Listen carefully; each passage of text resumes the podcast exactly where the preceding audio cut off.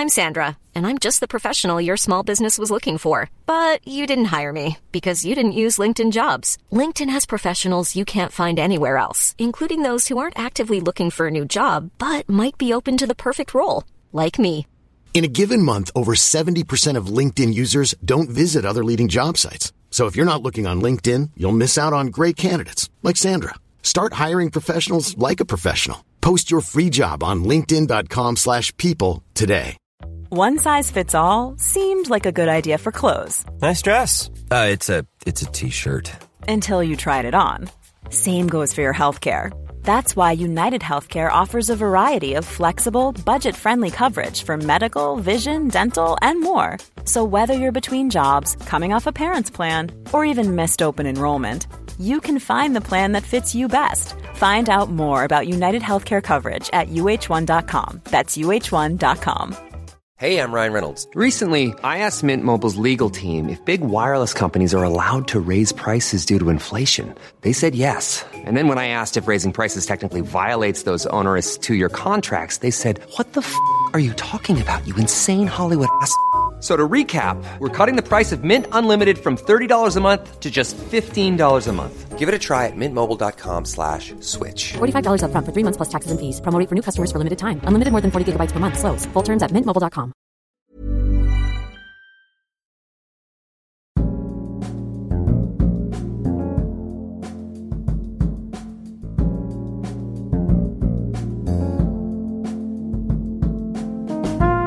Välkommen till Dekonstruktiv kritik. Jag heter Aron Flam och avsnittets gäst heter Henrik Sundström. Henrik är advokat och ställer upp som moderat kandidat till EU-parlamentet.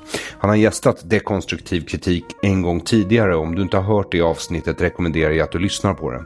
Det handlar om det svenska rättssystemet och förklarar en del om varför det så ofta blir konstiga domar i svenska rättsfall. Länken finner du på www.aronflam.com i beskrivningen av det här avsnittet. Nästa avsnitt som kommer, antagligen på fredag, är alltså det sista i följetongen Det här är en svensk tiger. Jag vet att jag har lovat det många gånger Eh, nu, men först så kom Annika Hernroth Rothstein emellan med sin story om att bli deporterad från Venezuela. Och nu blir det alltså Henrik Sundström. Jag tyckte att det var viktigt att det här avsnittet kom ut nu av den enkla anledning att EU-parlamentsvalet är snart. Lyssna gärna på det här avsnittet och dela det så mycket som möjligt, men det gäller ju i vanlig ordning alla avsnitt av dekonstruktiv kritik. Så, nästa fredag kommer alltså det sista avsnittet i följetongen Det här är en svensk tiger. Den mest lyssnade och minst omtalade podcastföljetongen i svensk poddhistoria. Kanske inte den längsta historien som finns, men ändå. Det är dock inte det sista avsnittet av dekonstruktiv kritik som jag har förstått att vissa av er som lyssnar har trott. Det är bara avslutningen på den följetongen, alltså det här är en svensk tiger. Dekonstruktiv kritik fortsätter med intervjuer och för att fira avslutningen av det här är en svensk tiger har jag ett en timme och 45 minuter långt avsnitt med Spiked Onlines redaktör Brendan O'Neill som spelats in på plats i London. Tack till dig som stöttar dekonstruktiv kritik på Patreon, Paypal, via Bitcoin eller på Swish 0768 943737. 0768 943737. Om du inte stöttar dekonstruktiv kritik men ändå uppskattar den föreslår jag att du donerar några tusentals kronor eller vad du nu råkar ha liggande i fickan för tillfället. Vilket du alltså kan göra på Patreon, Paypal, Bitcoin eller Swish 0768 943737. Länkar till samtliga betalsätt finner du i beskrivningen av avsnittet oavsett vilken plattform du lyssnar på. Ditt stöd gör att jag kan resa till London för att intervjua intellektuella giganter som Brandon eller till Uddevalla för att intervjua andra intellektuella giganter som Henrik Sundström. Vill du ha något mer materiellt för ditt stöd föreslår jag att du går in på www.aronflam.com merchandise och köper en t-shirt, en hoodie eller en mugg med upplyftande budskap på. De funkar också utmärkt som gåvor till lätt-triggade familjemedlemmar eller arbetskamrater. Henrik Sundström är advokat och har arbetat som kommunpolitiker. Hans viktigaste fråga är frihet och då framförallt yttrandefriheten. Moderaterna är inte så pigga på att Henrik ställer upp i valet och har placerat honom på plats 25 på deras lista. Det är därför av yttersta vikt att du kryssar Henrik för annars blir det något av deras andra namn som kommer in och det är samma losers som nyss förlorade ett val de faktiskt vann till sossarna och sedan dess verkligen inte gjort allt de kan för att avsätta regeringen. Om du tänker rösta på ett etablerat parti men ändå vill ge etablissemanget en känga är Henrik Sundström den enda kandidat jag har kunnat hitta som är trovärdig. Annars återstår bara proteströster som Klassiskt Liberala Partiet eller Medborgerlig Samling. Inget fel med dem heller. Båda är utmärkta politiska alternativ, men med mindre chans att komma in. Så vill du se Henrik Sundström i EU-parlamentet så föreslår jag att du surfar in på hans sida www.kryssasundström.se och tar reda på hur man gör. Henrik Sundström är en person jag tror har den erfarenhet och den vision som krävs för att påverka i EU-parlamentet. I den mån våra röster påverkar överhuvudtaget. För det jag ser är en politisk och medial elit som blivit en ny aristokrati. Och nu Henrik Sundström, njut. Välkommen tillbaka till Dekonstruktiv kritik som handlar om rättspositivism är alltså ett av de mest lyssnade avsnitten i Dekonstruktiv kritiks historia. Nervös. Tack så mycket, det var väldigt roligt att höra faktiskt. Ja, jag tänkte att jag skulle, jag ville också berätta för lyssnarna att jag är på plats i Uddevalla för att intervjua dig. Du lever ju i den politiska hetluften för tillfället. Mm, här på västkusten då. Ja, exakt. Du ska ställa upp i EU-valet. Mm. Som är när? 26 maj. Och Moderaterna har satt dig på första plats på listan? Naturligtvis inte. Nej, okej. Okay. Så var på listan är du? Jag är på plats 25. Plats 25? Eller sjunde från slutet om man nu att se det. Nej, jag, jag, väljer att se det som plats 25. Mm. Eh, och sen så hur många kryss kommer det krävas för att få in dig i EU-parlamentet? Ungefär 25 000. Om det går för partiet som det gjorde förra gången. Och det borde funka, eller hur? Mm, det borde det göra. Det borde inte vara så svårt att få in dig. Nej, jag har ju jämfört med andra personer.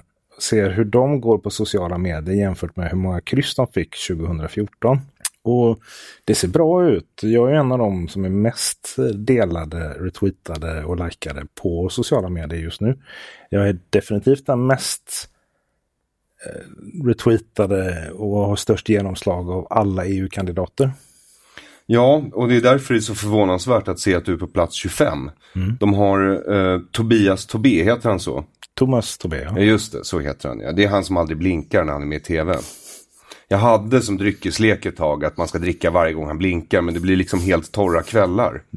Eh, så varför är han på första platsen?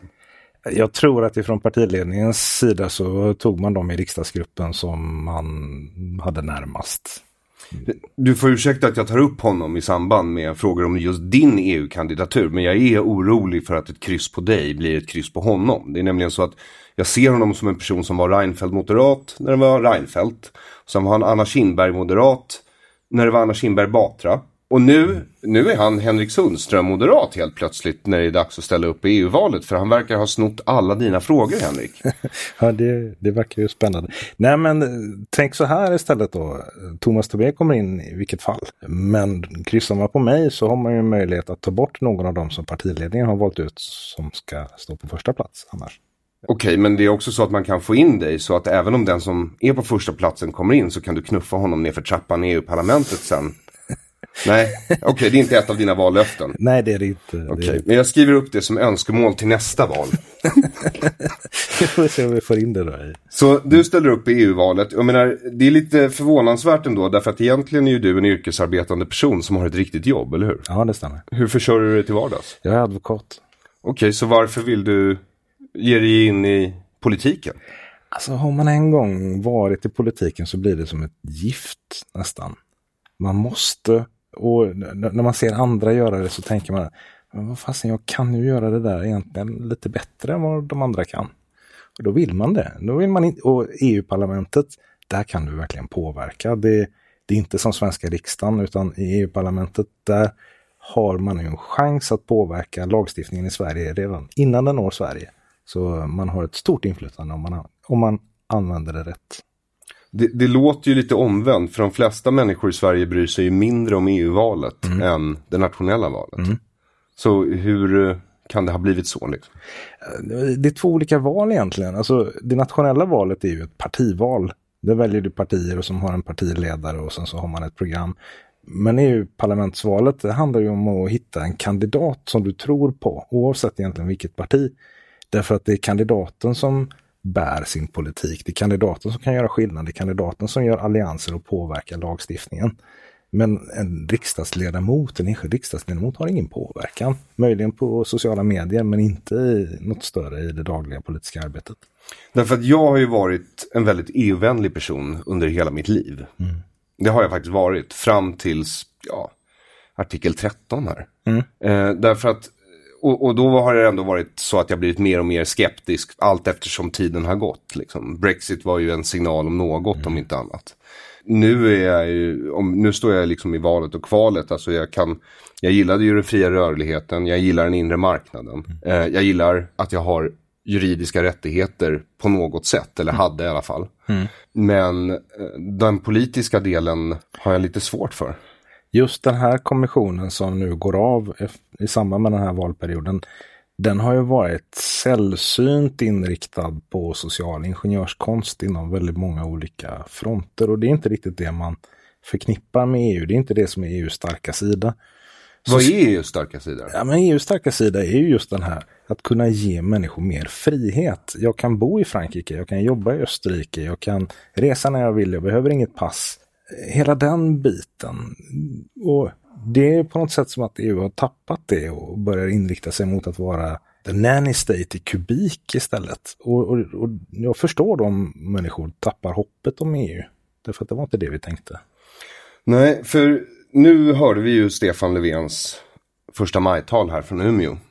Okej, okay, du hörde på det. Ja, jag hörde på det. Och där så är det ju väldigt tydligt att han vill ju nu, han säger det i talet, han vill ju liksom föra in eh, sociala ingenjörsprogram på EU-nivå. Och han vill att alla i EU marscherar i samma takt. Han mm. sa inte exakt så, men det är typ en parafras. Mm. Eh, och det gör ju mig eh, mörkrädd.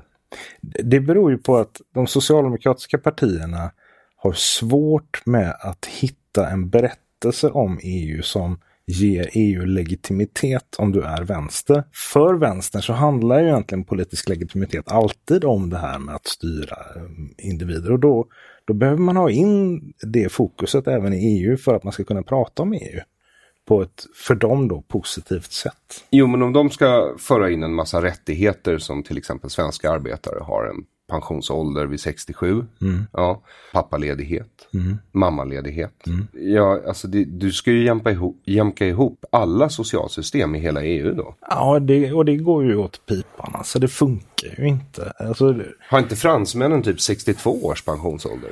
Ja, och, och det, det, finns ännu värre exempel. Alltså, all politik i EU kommer i slutändan att bli en kompromiss mellan oss nordgermaner och sydeuropeer och östeuropeer och vad man än kan vara säker på. Slaver och latinos.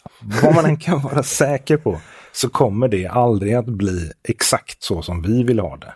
Vilket innebär att ju mer av de sociala bitarna som man för in i EU, desto mindre kommer det bli så som vi svenskar vill ha det.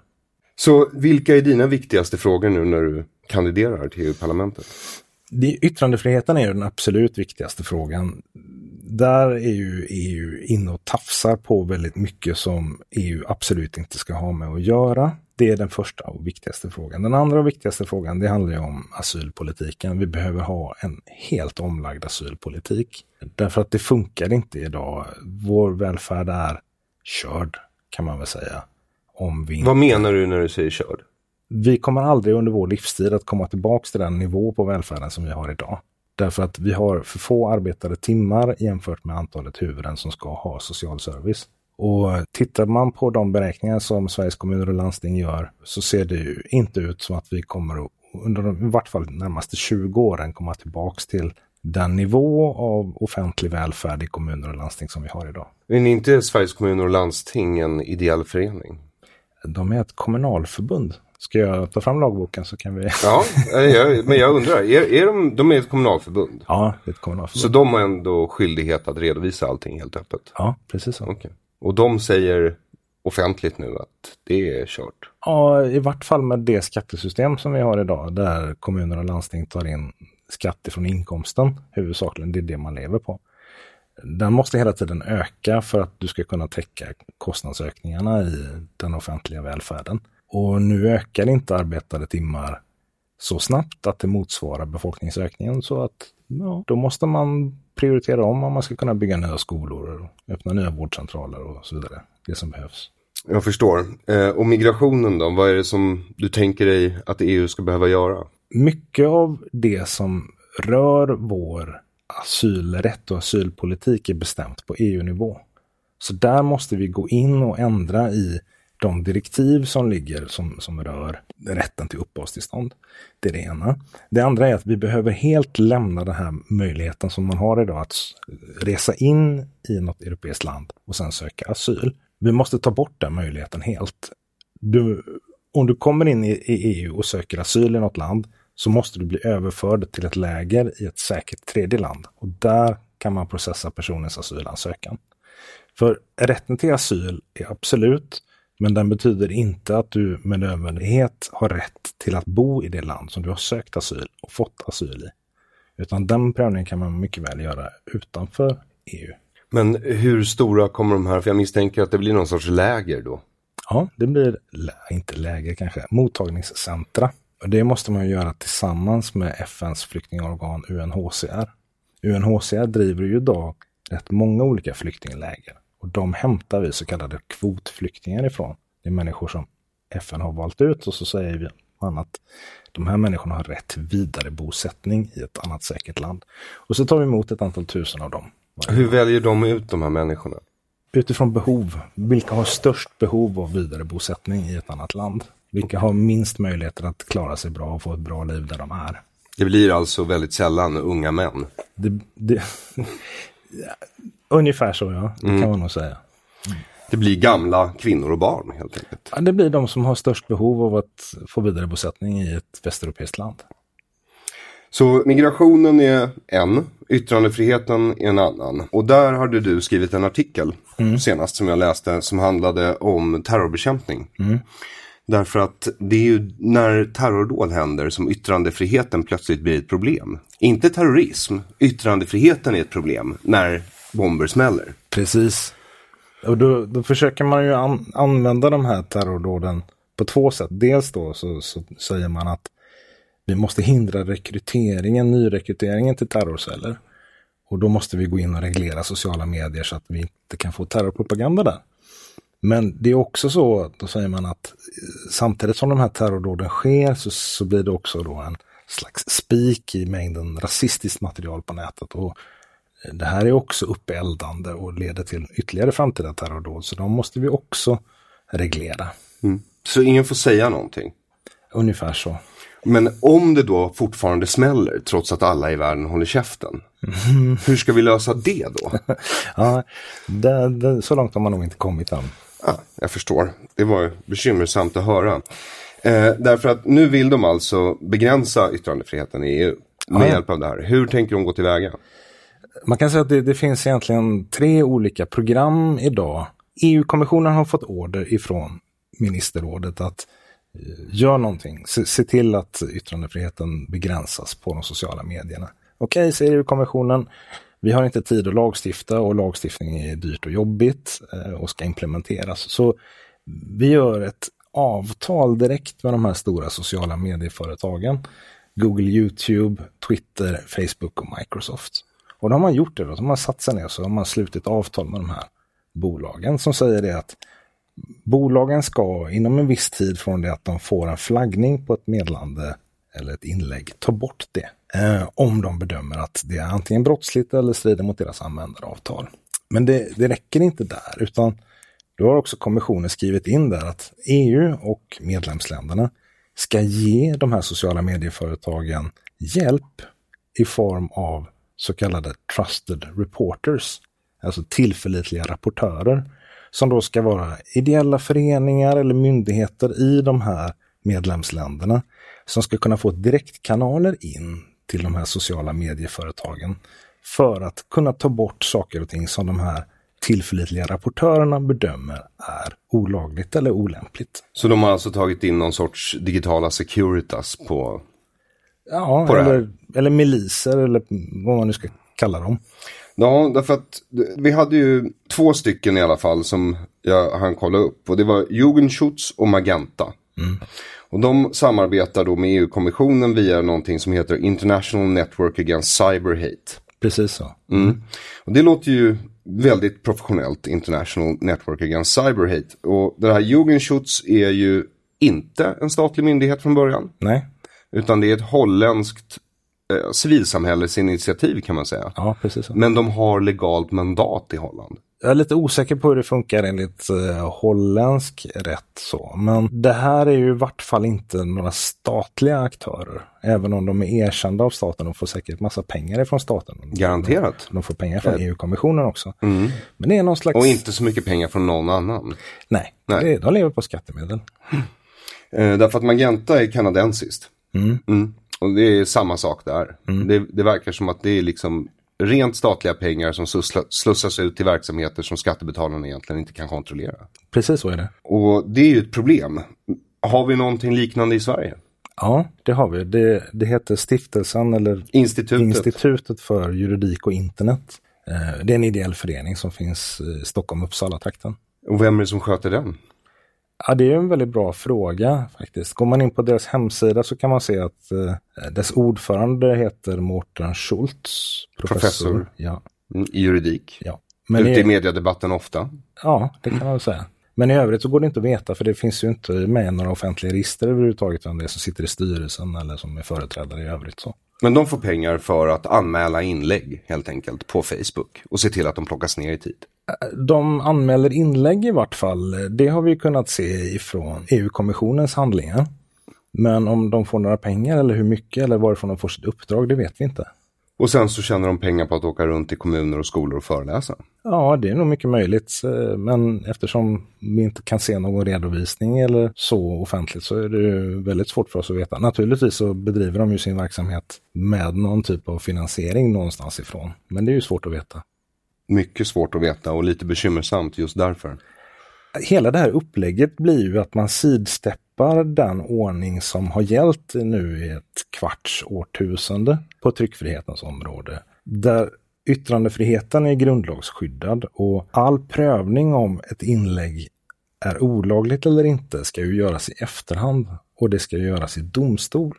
Och varje ingrepp i yttrandefriheten får bara göras med stöd i lag. Men här så sidsteppar man ju hela den här rättsstatliga apparaten och istället inför någon slags privat granskning av vad som får sägas och inte får sägas. Och det här har rättsstaten ingen kontroll över, medborgaren har ingen kontroll över det. Vi vet inte vilken typ av definition som de här olika organisationerna, Institutet för juridik och internet eller INAH eller övrigt. Vi har ingen aning om vilken definition av olagligt eller hat som de använder för att ta ner olika typer av material. Kommer att utveckla det, men först vill jag bara säga, för du sa ett kvarts årtusende, har du lust att förklara den kommentaren? Den svenska tryck och yttrandefrihetslagstiftningen är ju från 1700-talet. Och då la man ju fast de här principerna om vad det är som ska gälla när, när du ger ut saker och ting. Och det var ju så som jag nämnde då, att ingen förhandscensur utan bara prövning i efterhand. Och det är ordningen. Det är men, ordningen. men Europa har också en ordning, eller? Ja, och det här är ju principer som är generella egentligen i hela västvärlden. eh, Alltså Västeuropa plus USA, att det, det är så här en rättsstat hanterar yttrandefrihet. Eller vi kanske ska säga, det, det var de här principerna som vi brukade ha. Det är ju på något sätt som att internet har blivit vilda västern när det gäller yttrandefrihetsfrågor. Alltså statens reglering av yttrandefrihet. För ingen skulle komma på tanken att jobba på samma sätt när det gäller tidningar eller tv-stationer eller radiostationer eller böcker. Men när det gäller internet så verkar det som att staten i det här skedet i vart fall kan ta sig vilka friheter som helst.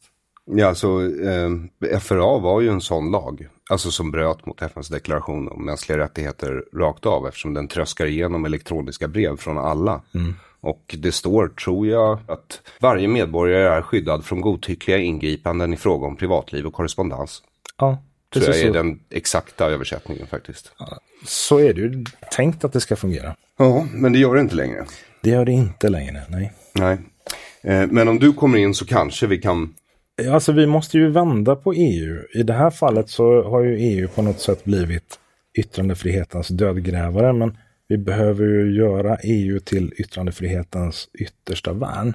Precis som EU har, har sagt sig vara vaktaren av pressfrihet, av demokrati i andra avseenden så behöver ju EU också säga att vi är yttrandefrihetens yttersta värn i medlemsstaterna. Du tror inte det kan ha någonting med vår så kallade konstitution att göra? Lissabonfördraget? Ja, det kan ha att göra. Jag tror snarare att det har att göra med den politiska inriktningen på den kommission som sitter nu. Därför att Lissabonfördraget var inte jättestort. Skillnaden i policy mellan tidigare fördrag och Lissabonfördraget var inte så jättestor. Nej, det var det inte. Men för varje fördrag så cementeras idéer. Så är det i och för sig. Vi får, vi får aldrig någon drift tillbaka till, till större frihet för medlemsstaterna. Nej. Nej, så är det inte. Och sen så är ju hela första tredjedelen i EU-fördraget handlar ju om mänsklig värdighet. Ja, det finns mycket lullull så på det sättet och, och, och det, det, är nog fint om man lever upp till det, om man orkar leva upp till det. Alltså värdighet är någonting eh, som är väldigt svårt att lova människor. De flesta är extremt ovärdiga. jag är komiker så jag kastar inte liksom, det är inte som att jag inte inkluderar mig själv i den här beräkningen. Jag har gjort bort mig för pengar större delen av min yrkesverksamma karriär. Så egentligen borde jag kanske opponerat mig så fort Lisbon gick igenom och sagt det här hindrar mig i min yrkesutövning om jag måste uppträda värdigt. det är rätt intressant, alltså Francis Fukuyamas senaste bok Identity, den handlar egentligen helt och hållet om värdighet just. Och att alla problem vi ser idag kommer ifrån den här kampen för att bli erkänd som en jämlik medborgare i samhällets ögon. Mm, jag tycker ju att man är det när man har rösträtt. Det är ju så. Mm. Alltså, och, det är ju ändå det som är grunden för varje statsbildning. Att staten ska ju ge tusan i att försöka uppfostra medborgarna till att bli någonting. Alltså, staten finns till för medborgarna för att vi, för att kunna säkra våra rättigheter, inte för att lägga livet till rätta. Nej, därför att de här uh, miliserna, internetmiliserna, mm. som vi nu hyr in, eller ja, det är ju vi som hyr in dem, för det är vi som betalar för dem. Precis. Det är bara inte på vårt uppdrag. Nej. Nej. Eh, de är i Sverige i alla fall en ideell förening. Mm. Och där har vi ju ett väldigt stort problem, därför att man får granska ideella föreningar. Så därför hade jag ett lagförslag, och jag är inte typen som gillar fler lagar, jag är ju typen som egentligen gillar färre lagar. Mm. Men mitt lagförslag som jag skulle vilja, och det tänker jag säga till varenda politiker jag pratar med, och det är bara du. Eh, så vill jag, alltså om man får ta emot statliga bidrag eller kommunala bidrag eller fackliga bidrag, då tycker jag att man ska ha redovisningsskyldighet mm. för dem. Så att vi vet vad pengarna går till. Precis, redovisningsskyldighet har man ju idag gentemot sina medlemmar, men har man bara två medlemmar till exempel så är det ju svårt. Nej men jag, jag förstår vad du menar, en offentlig redovisningsskyldighet. Det, ja. det borde man definitivt Alltså jag tror ju att ideella föreningar är nu sättet som sossarna mutar människor på. Det är ju framförallt, alltså det blir ju ett sätt att, att dölja saker och ting. Därför att det är inte transparent längre. Nej. Och du har helt rätt i det, så fort det går in offentliga medel i en förening så borde det finnas möjligheter för oss medborgare att se hur de här pengarna använts. Så det vill jag i alla fall ge som förslag. Om du, men jag, det kanske inte är på EU-nivå. Nej, den, den, kan jag ta med mig nästa gång det är dags för riksdagsval i så fall. Om jag inte kommer in i Bryssel mot förmodan. Tänker du satsa på riksdagen då? alltså... För det där att titta på någon och sen känna så här, ja men det där kan jag göra bättre. Det låter som varenda person som någonsin börjat med stand-up. För det var väl exakt så jag började med stand-up. Jag såg någon ståuppare och så tänkte jag det där kan jag göra bättre. jag har ju satsat på EU-parlamentet eh, sedan flera år. Egentligen sedan förra EU-parlamentsvalet var 2014. Jag stod ju på riksdagslistan nu 2018. Men jag var inte sådär jättesugen på att hamna i riksdagen om man ska vara helt ärlig. Ann-Marie Paulsson har ju skrivit en bok om det där som heter Knappt Knapptryckarkompaniet. Och många tror att det betyder den moderata riksdagsgruppen, att det är den som är knapptryckarkompaniet. Men det är det inte, utan det hela riksdagen är ju ett knapptryckarkompani. Därför att Sverige har ett väldigt svagt parlament. Det kan inte ta initiativ till egna lagförslag utan man kan bara reagera på propositioner som kommer ifrån regeringen. Vilket leder till att riksdagsarbetet är egentligen ganska tråkigt. Man kan inte göra någonting. Man kan säga ja eller nej till det som kommer ner. I princip det är det man kan. Sen är ju riksdagen i och för sig då en slags rekryteringsbas för ministrar och andra roligare uppdrag och så vidare. Men det, då ska man ju vara väldigt mycket mer kompis med partiledningen än vad jag är. Ja, jo, det, det är fullt förståeligt.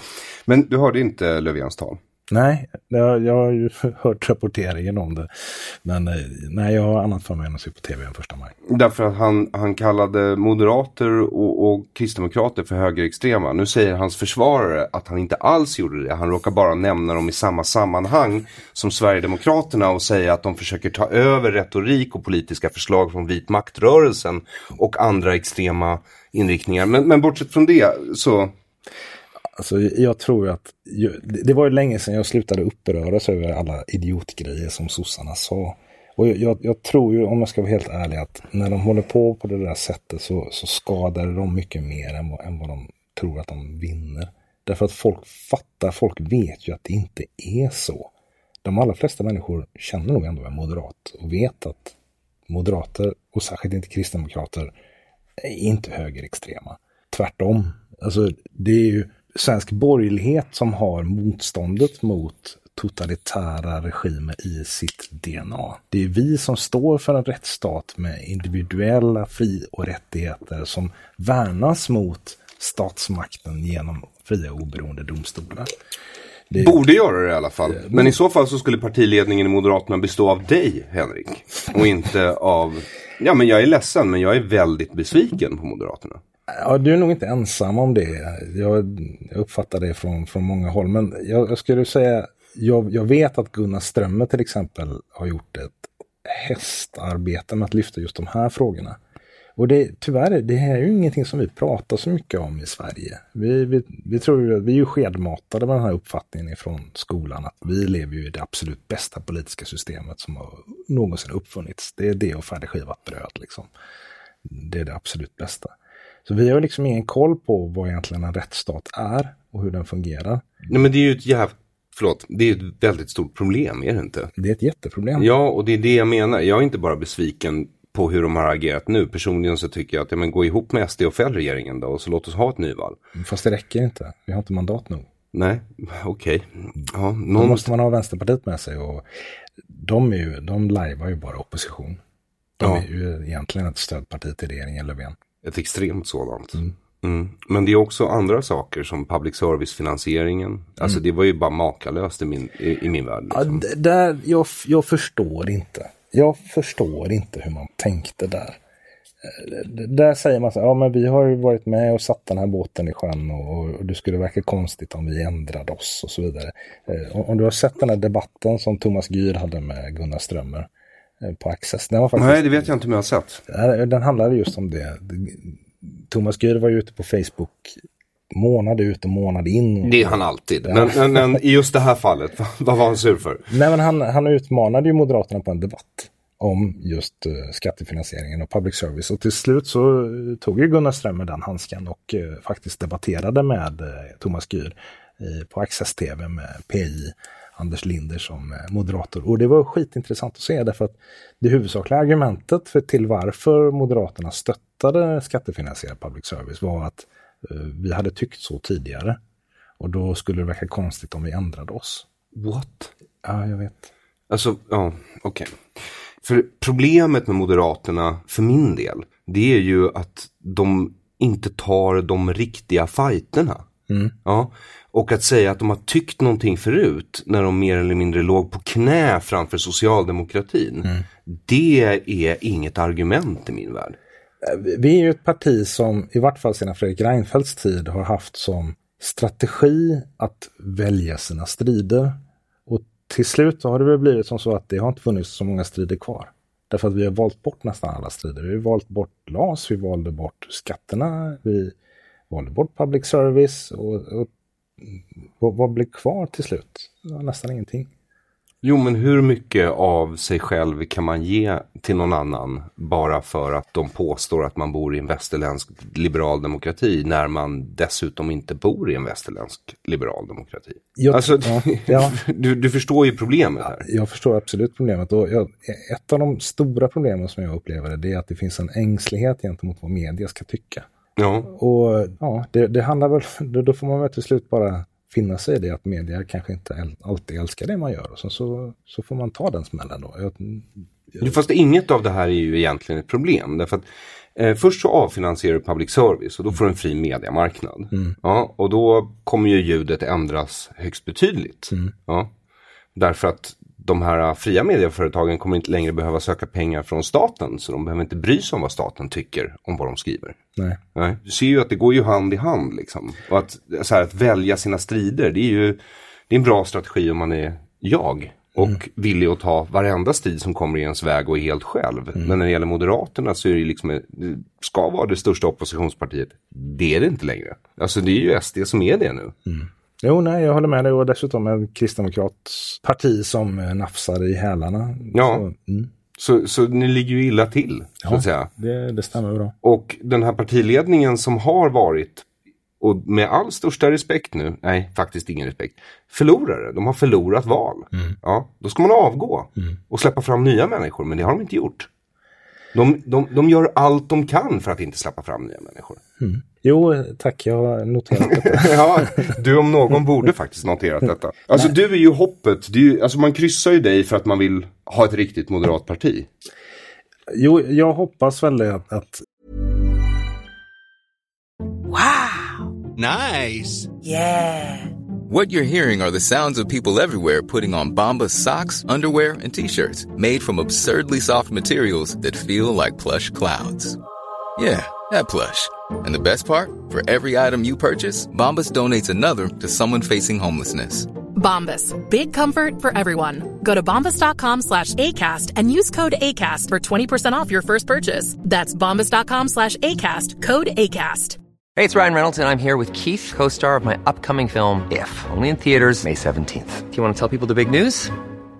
All right, I'll do it. Sign up now and you'll get unlimited for $15 a month and six months of Paramount Plus Essential Plan on us. Mintmobile.com slash switch. Upfront payment of $45 equivalent to $15 per month. Unlimited over 40 gigabytes per month. Face lower speeds. Videos at 480p. Active Mint customers by 531.24 get six months of Paramount Plus Essential Plan. Auto renews after six months. Offer ends May 31st, 2024. Separate Paramount Plus registration required. Terms and conditions apply if rated PG.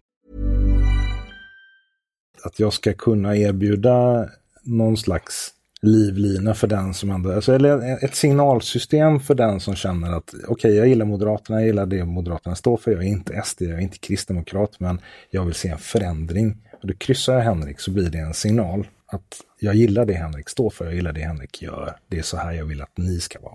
Ja, och det hade, så kryssa Henrik om du lyssnar nu. Det hade varit bra nämligen. Nu ska vi gå vidare till nästa, eh, nämligen när du är inne i EU. För en av de grejer du skriver på din hemsida det är att du är rädd att eh, de här nya, att göra EU mer sammanhållet, alltså på till exempel det socialpolitiska området, det kommer att driva EU isär. Oh ja. Vad menar du med det? Därför att som jag sa tidigare, så alla de här områdena där man är inne och petar i människors liv och människors vardag, det kommer ju att bli kompromisser. Och det kommer alltid att finnas befolkningar, länder som inte är nöjda med den här kompromissen. Och ju fler sådana här kompromisser som man måste tugga i sig och inte kan smita undan ifrån, desto större blir ju längtan efter att bara lämna. Precis som britterna bara, faktiskt, liksom, bara lämna. Så vad tror du var som gjorde att britterna bara faktiskt Det var ju precis det här att man, man var trött. Ja men tror du det var några specifika grejer med EU som... Det är nog svårt att säga. Jag, jag tror att man var ju väldigt stark motståndare till att Juncker skulle bli kommissionsordförande. Där tror jag var en stor del av, av nyckeln. Eh, Juncker uppförde sig på ett sätt mot till exempel Farage som var eh, mindre klokt så.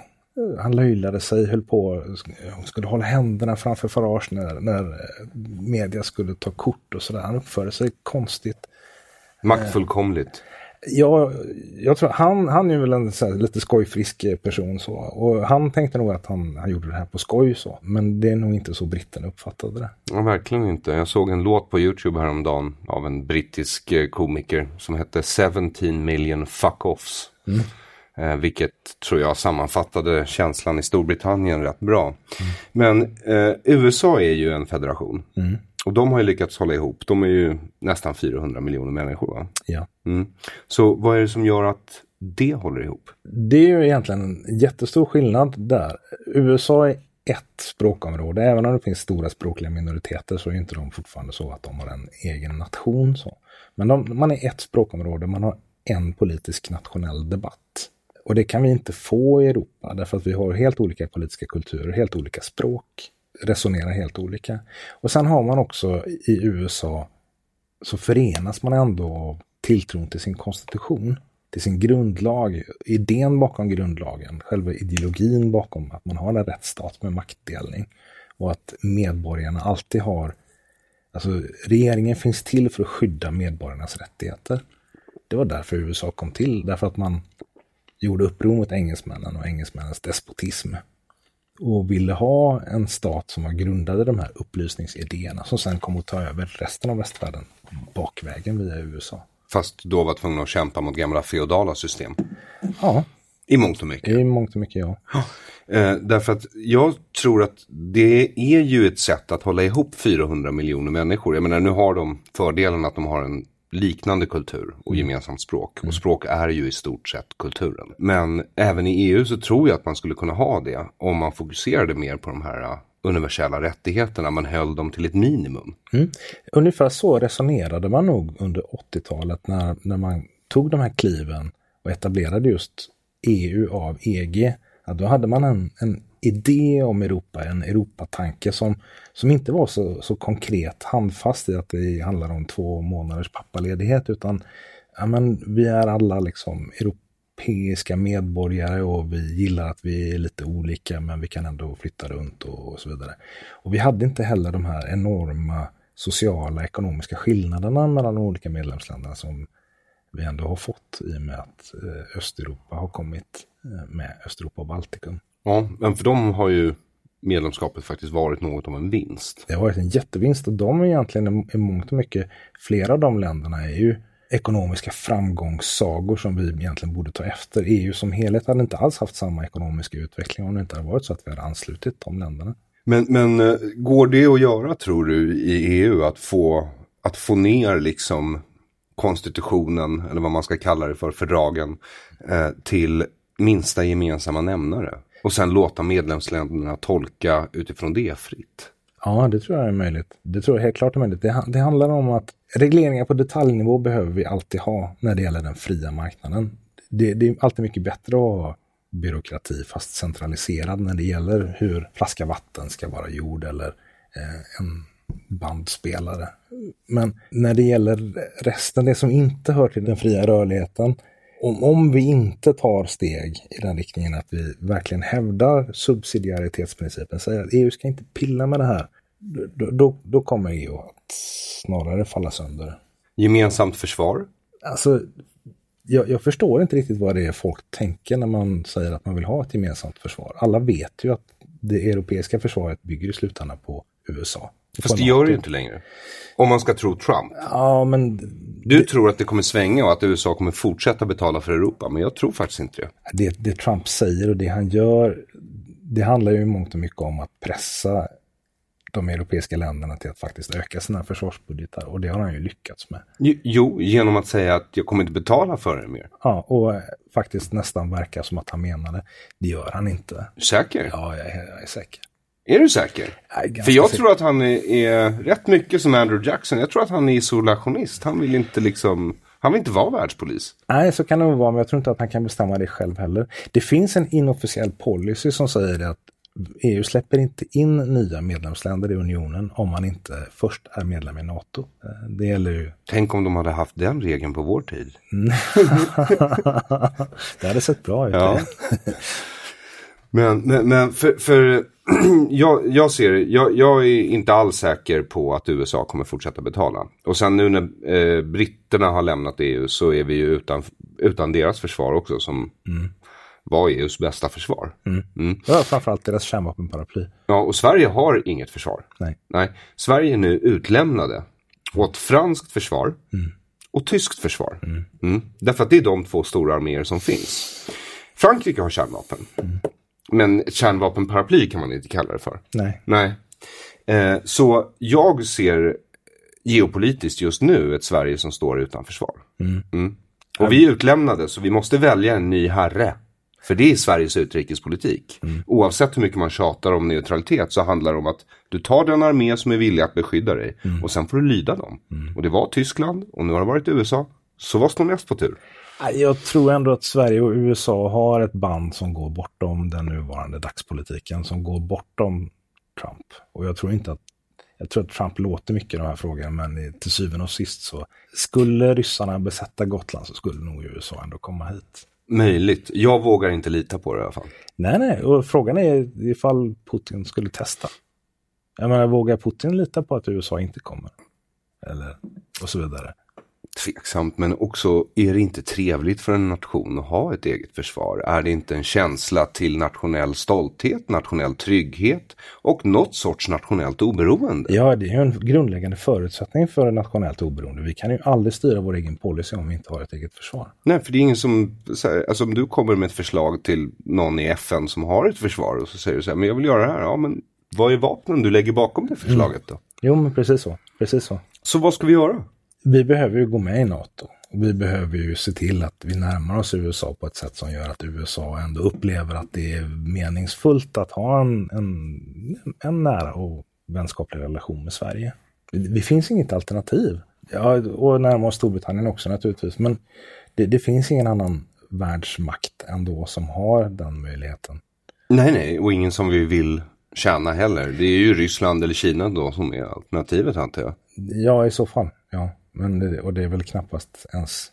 Det är, det är nog varken önskvärt eller möjligt. Från vare sig vår eller deras sida skulle jag tro. Nej, det stämmer nog. Så, skälet till att jag frågar så mycket om det här med att vi inte har något försvar mm. och att eh, de tänker begränsa min yttrandefrihet. Mm. Eh, det är för att när jag stod och demonstrerade utanför SVT igår så kom det fram flera äldre Östermalmsherrar som absolut inte var där för att demonstrera utan bara var på väg förbi på promenad med sin bichon frisé eller dylikt.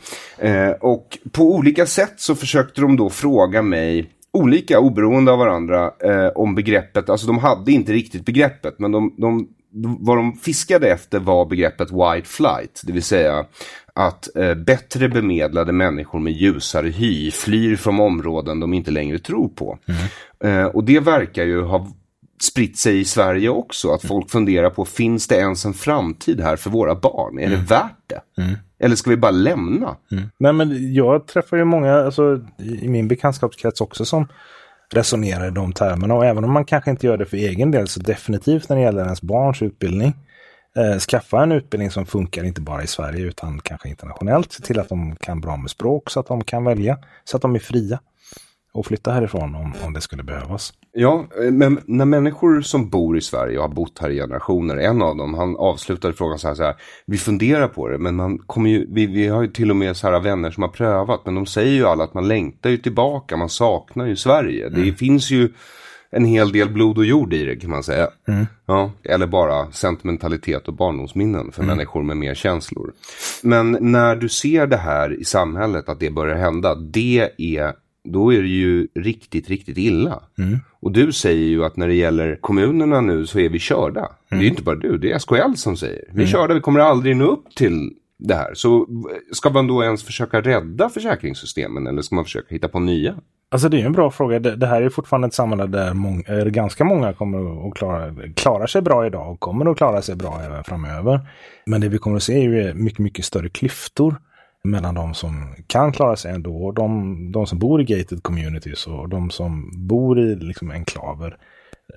De... Ja men dels så har du ju människor då som inte kommer vilja bidra till sociala försäkringssystem för de tycker att man inte får ut något av dem. Mm. Och dels har du människor som inte kan bidra men vill ha ut någonting av dem och kanske till viss del också har rätt att få ut någonting av dem för de har blivit lovade det och de, kan, och de får inte ut den servicen. Mm. Nej, nej men så är det ju. Så, så hur lång tid tror du det tar innan det här samhället liksom bara Alltså vi, vi rasar kommer, ihop. Vi kommer ju aldrig se en, en sån här distinkt knäck. Så. Dysch. Nej, det händer utan, inte. Utan det kommer ju vara ett slutande plan och det slutande planet har ju ändå gått ganska fort. Så. Jag, ja, väldigt fort på sistone. Ja, jag träffade en gammal dam när jag var ute och gick. Jag skulle gå till radion faktiskt för att spela in någonting i, i måndags. Och då, då stod jag och tittade i ett skyltfönster med, med galler för. Liksom. Man sålde datordelar där inne. Och då tittade hon in och så sa hon det, ja där är galler för det fönstret. Så, så var det inte för fem år sedan. Eller tio år sedan. Alltså, det finns väldigt många som delar den här upplevelsen av att samhället rutschar ut för väldigt fort. Men tror du att det är en upplevelse eller tror du att det är sant? Det, det, självklart är det sant. Det är ju bara att titta på siffrorna. Visst, till delar är det en upplevelse naturligtvis, men det, det är bara att titta på siffrorna. Så nu i höst när statsbudgeten kommer, Mm. det är i november. Och sen så har kommunerna några veckor på sig att lägga sina budgetar. Mm. Ja, de flesta, budget, flesta kommuner lägger sina budgetar redan nu. Man använder informationen från eh, vårpropositionen, det är så det är tänkt då. Sen så lägger man kommunala budgeten i juni. Men visst, en, en del lägger budgetarna även i november. Men så tekniskt sett så borde de redan i juni veta vad hålet är. Ja, det vet vi redan nu egentligen. Ja, vad är det då? Alltså det, det som saknas i de kommunala budgetarna för nästa år är ungefär 20 miljarder. Som fick vi 5 miljarder ifrån staten. Så någonstans 15 miljarder saknas för nästa år. Vänta nu, du sa att nästan exakt 25 miljarder är den totala saknaden. Ja, ungefär så ja. Det är ju intressant. Jag Men- men för det- mig att Kommuninvest som är SKLs bolag, eh, den här gröna obligationen de släpper, eh, där man som småsparare kan lägga in sina surt förvärvade slantar för att investera i, jag tror ordet var samverkan. De tog in ungefär 25 miljarder. Men Så det blir väl plus minus noll då? nej, det, det, det är nog viktigt att hålla isär. Förutom att vi har betalat från två håll, så det är minus 50 miljarder, Henrik. Som gammalt kommunalråd så är jag väldigt, eh, tycker jag det är väldigt viktigt att man håller isär kommunernas investeringar och kommunernas driftbudget. Och Kommuninvest bekostar kommunernas investeringar som sen i slutändan hamnar på driftbudgeten. Men säg så här då. Kommunerna kommer att sakna motsvarande ungefär en krona på kommunalskatten om året varje år de kommande 20 åren. Så vad har ni för kommunalskatt i Stockholm? Ingen aning, vem betalar sånt? Ni, ni, man brukar ha ungefär 20 spänn i kommunalskatt och ungefär 10 spänn i landstingsskatt. Så den sammanlagda kommunala utdebiteringen är 30 procent. 30 kronor. Och de 20 kronorna då som kommunerna tar ut kommer behöva vara 40 kronor om 20 år. Om vi ska ha kvar samma personaltäthet och samma nivå på omsorg som vi har idag. Alltså man, man kan lugnt säga att sett i relativa termer så kommer kommunernas och landstingens möjligheter att ge välfärd att ha halverats om 20 år mot vad de har idag. Okej. Och redan idag så är det något av ett problem. Ja, det, de, de här senaste två, tre åren så har man alltså den demografiska utvecklingen som man säger, alltså migrationen, antalet huvuden. Man har ju kunnat parera mycket av de kostnaderna genom att vi har haft en exceptionell högkonjunktur. Så hade vi inte haft den här invandringen så hade vi antingen haft en väldigt stor utbyggnad av den offentliga sektorn.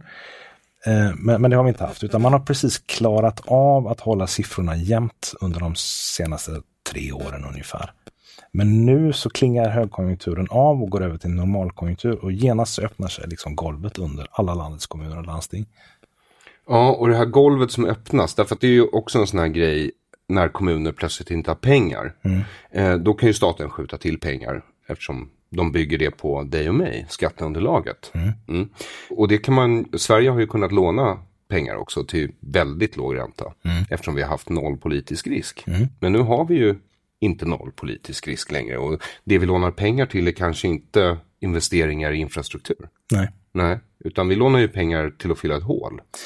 Ja, det, det kommer ju ta ett tag innan, innan det kommer ett så stort hål som gör att vi behöver låna pengar till det. De, eh, kommunsektorn har fortfarande lite cash på banken, men det kommer inte dröja länge innan de är borta så att säga. Det, det, det stora problemet för kommunerna är att samtidigt som vi har brist på pengar så har vi ett jättestort behov av att bygga. Därför att vi behöver bygga nya skolor därför att det är väldigt många fler barn i skolorna idag.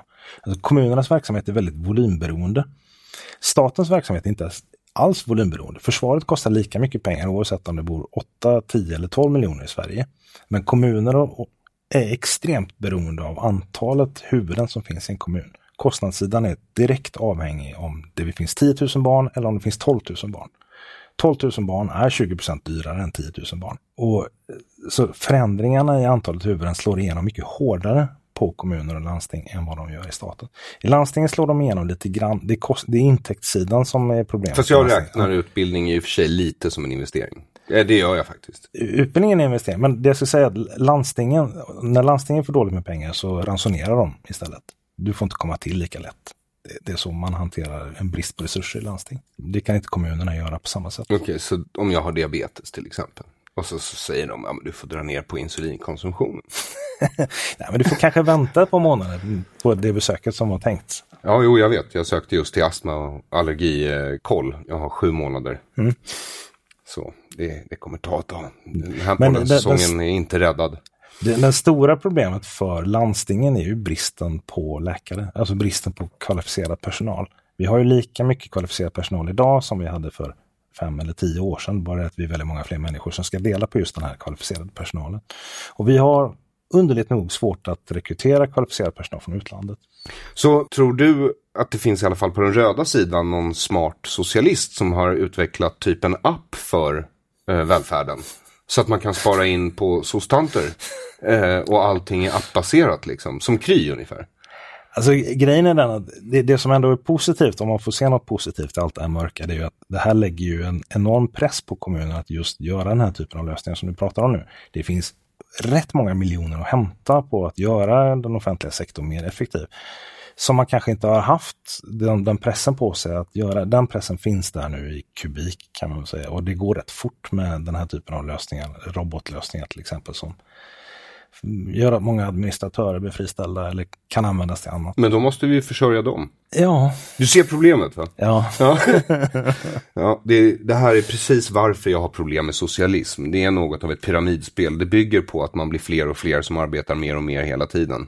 Annars så går man under. Mm. Och där är vi nu. Så då har vi kommit fram till den sista och tycker jag roligaste frågan i intervjun. Nämligen, eh, du poserar med vapen.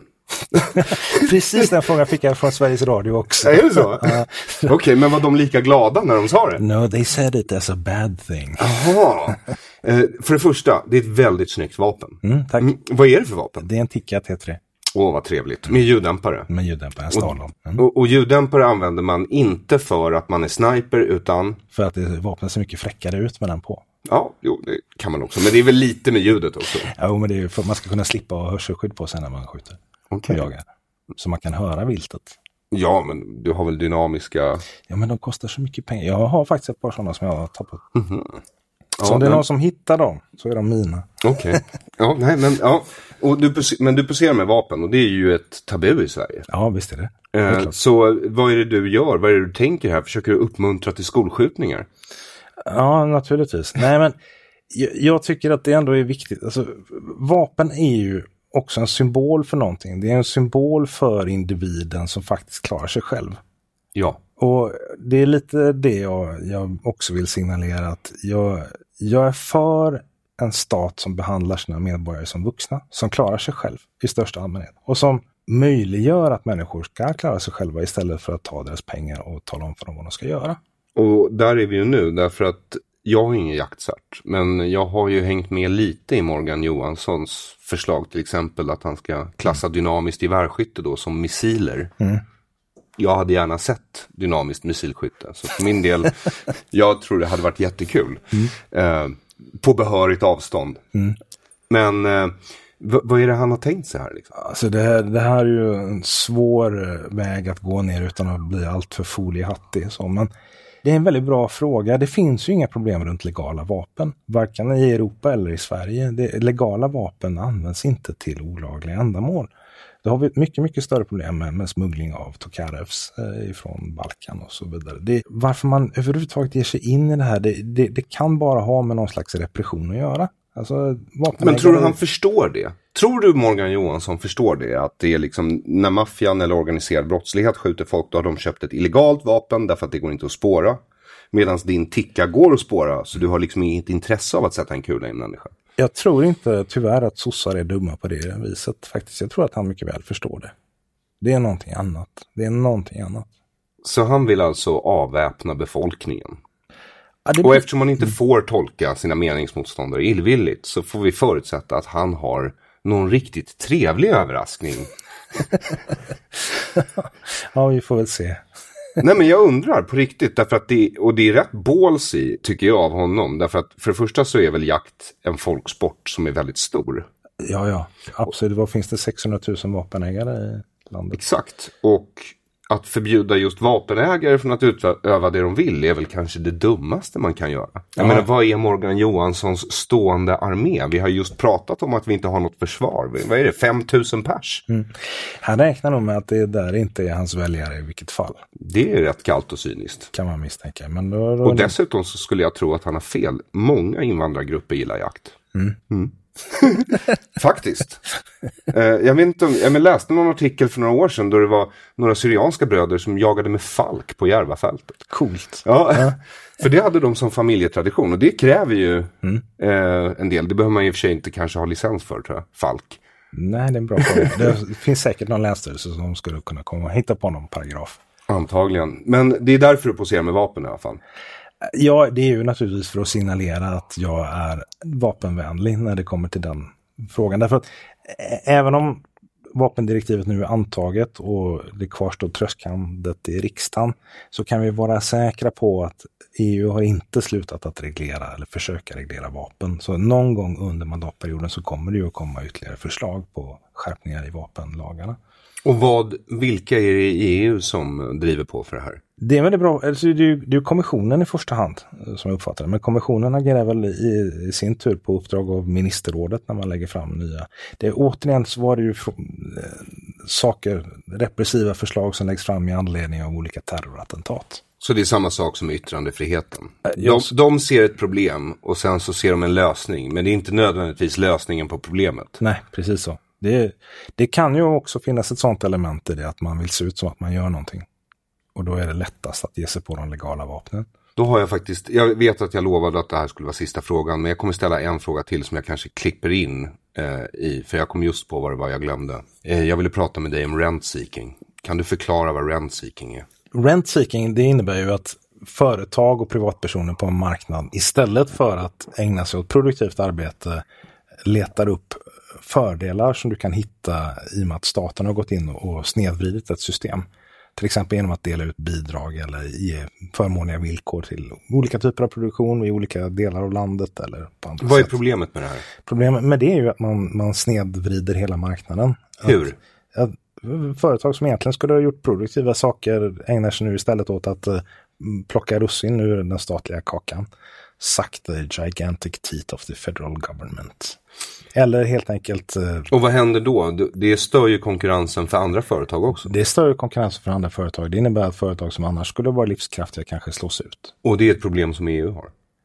Det är ett jätteproblem som EU har eftersom hela poängen med EU, EU har inte någon egen beskattningsrätt och har egentligen inte heller någon möjlighet att få ut alla de här mängderna miljarder euro som de har hos sig. Så, så det man gör för att göra politik på EU-nivå, det är att göra EU-projekt. Alltså man utlyser projekt inom olika områden och så, så får man ett visst antal år på sig och så, så får man söka och så får man genomföra de här projekten. Så det går miljard efter miljard med euro ut i olika typer av EU-projekt och olika typer av stödformer. För att EU ska ha någonting att göra i, i princip. Och det här, det här måste ju bara bort. Det, det måste ju bara tas bort, tas ner, skäras i, you name it. Därför att det här, det här är ju en av de sakerna som verkligen snedvrider konkurrensen, som verkligen förstör näringslivet i Europa och i Sverige. Så hur ska du få bort det? Om du blir vald? EU-parlamentet äger ju budgeten, EUs budget. Nu när Storbritannien lämnar så, så blir det ju ett stort hål i EUs budget. Det här är ju kommissionens förslag att det här hålet ska ju inte bara fyllas av övriga medlemsländer utan man ska lägga på ett antal procent till. Och då håller ju... Varför det? Vad är deras tanke när vi just har blivit av med 100 miljoner medlemmar? Finns det någon politisk församling någonstans någonsin som har sett som sin uppgift att avveckla sig själv? Ja, Ja. Eh, Östtyskland 1989. Okej, men i övrigt så är det så så att det, det måste finnas vakthundar i parlamentet hela tiden som jobbar på det här. Så när, när Federley till exempel säger, ja men ni moderater, ni är ju inte ärliga när ni säger att ni vill minska EUs budget, för ni vill ju att de ska göra ditten och datten och dutten med gränsskydd och antiterrorister och så vidare. Ja, ja, men det finns ju så många miljarder euro man kan kapa bort innan man ens överhuvudtaget behöver fundera på att höja avgiften mer. Som? Ja, EUs jordbruksstöd och framförallt de här fonderna som har använts för EU-bidrag. Sammanhållningsmedel som de kallas på europeiska. Och Federleys lön? Nej men han, han förtjänar, han ska väl ha dubbelt betalt också. Ursula ska väl också ha. Ja, men hur mycket pengar kommer de här människorna tjäna om de blir invalda då? De här människorna som inte längre är valbara eh, i svenska nationella val och därför hoppas på en plats i EU-parlamentet. Hur mycket pengar är det frågan om? För Ja. jag är beredd att skicka dig dit. Alltså på riktigt, jag är beredd att kryssa dig om du får, vad är det, 250 000 skattefritt i månaden? Nej, så mycket är det inte. Så vad, vad kan det vara? Någonstans 120 000 skattefritt plus naturligtvis alla de här kontorspengarna då. Som jag kommer att redovisa, självklart. Alla pengar utom de jag skickar till dig Aron. Ja, ja, men, men vad jag menar, alltså, och sen så har du väl rabatt på varor när du bor där? jag har ingen aning. Jag, Jag, jag tror det. Jag tror att det är någon Ja. sån här 20% diplomatrabatt som du dessutom kommer kunna utnyttja. jag har noll koll på det. Däremot så vet jag att det finns en Europaskola där jag ska sätta ungarna. Okej, ja, ja, okej. Du, du har tänkt så, som en duktig far. Jag tänker mer som en skattebetalare som har sett mina pengar gå till människor jag inte vill ska ha pengar alls. Till exempel Fredrik Federley. Alltså jag, Jag är nämligen sur på honom sen FRA-debatten. Så, så långsint kan jag vara. alltså jag har faktiskt inte funderat så mycket på vad man tjänar förutom att jag vet att det är bra. Det är det enda jag brytt mig om. Alltså, jag har det väldigt bra som jag har det idag. Jag jobbar som advokat, jag har en bra lön, jag har en nice inkomst, jag kan ta ut uh, utdelning ur bolaget med jämna mellanrum. Så att det är inte för pengarnas skull överhuvudtaget. Nej, jag tror inte att du gör det här för pengarnas skull. På riktigt. Jag har träffat dig tillräckligt många gånger nu. tack. Jag ser när dina ögon lyser. Det är när du blir irriterad över eh, saker som inte går ihop logiskt. Ja. Eh, så, så jag har inga problem med det. Men jag har ett visst problem med att eh, Fredrik Federley har suttit där nere i alltså ett decennium. Va? Nej, är det så länge? Han blev väl inkryssad? eh, Ja, det kanske är så länge. Jag har ingen koll. Alltså det är länge han har varit där och plockat ut mycket pengar. Och jag har inte sett några bra resultat av de pengarna. Eh, och att Tobias Tobé ska få pengarna, nej, I, I cannot stomach it. Jag, jag kan inte. Det går inte. Han måste få flytta tillbaka till Gävle.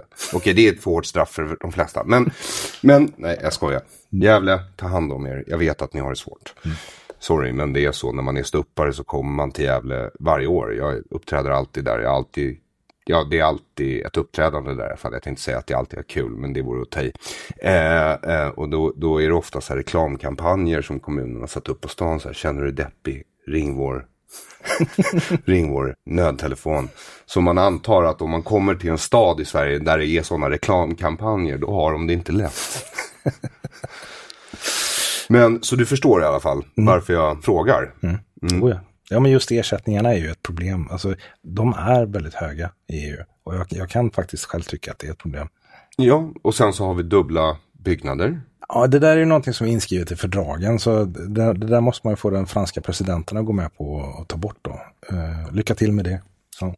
Ja, och det, det är sådana här saker som får en att känna att EU kanske på sikt är ett hopplöst projekt ändå. Och, det, och jag säger inte att jag vill återgå till det vi var innan. För jag kommer ihåg hur det var att växa upp här. Det var inte så mycket impulser utifrån i Sverige innan EU. Nej, det var inte det. Alltså, jag kommer ihåg euforin som ändå fanns när vi gick med. Liksom, att oh, nu, nu får vi äntligen vara med, nu får vi liksom bli en gänget, nu, nu kan vi liksom, mm, röra oss fritt, det är en ny framtid för oss.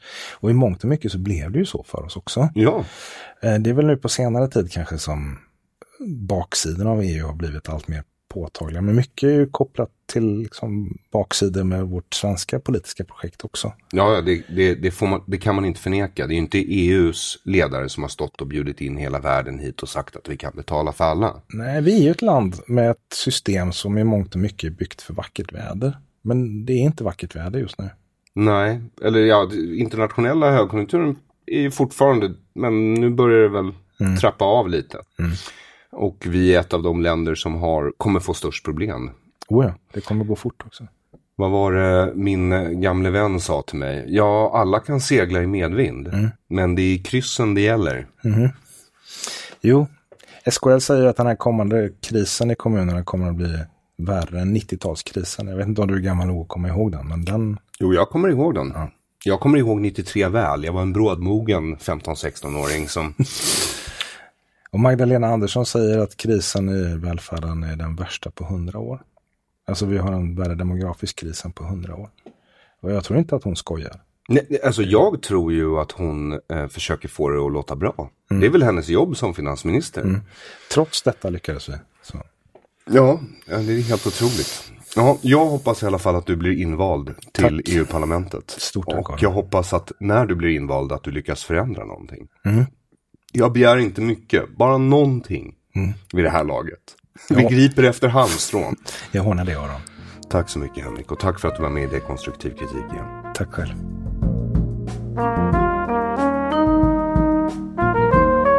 Tack för att du har lyssnat på Dekonstruktiv kritik. Avsnittets gäst heter Henrik Sundström och du hittar hans sociala medier på www.aronflam.com och hans hemsida www.kryssasundstrom.se. Tack till dig som stöttar Dekonstruktiv kritik på Patreon, Paypal, via Bitcoin eller på Swish 0768 943737.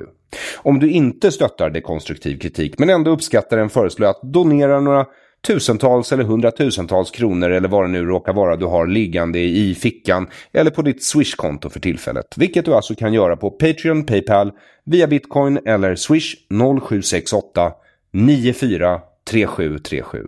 0768 943737. Länkar till samtliga betalsätt finner du i beskrivningen av avsnittet oavsett vilken plattform du lyssnar på. Ditt stöd gör att jag kan resa till London för att intervjua intellektuella giganter som Brendan O'Neill eller till Uddevalla för att intervjua andra intellektuella giganter som Henrik Sundström. Vill du ha något mer materiellt för ditt stöd föreslår jag att du går in på www.aronflam.com merchandise och köper en t-shirt, en hoodie eller en mugg med upplyftande budskap på. De funkar också utmärkt som gåvor till lätt-triggade familjemedlemmar eller arbetskamrater. Jag heter Aron Flam, tack för att du lyssnar och till nästa gång, ha en god tidsenhet.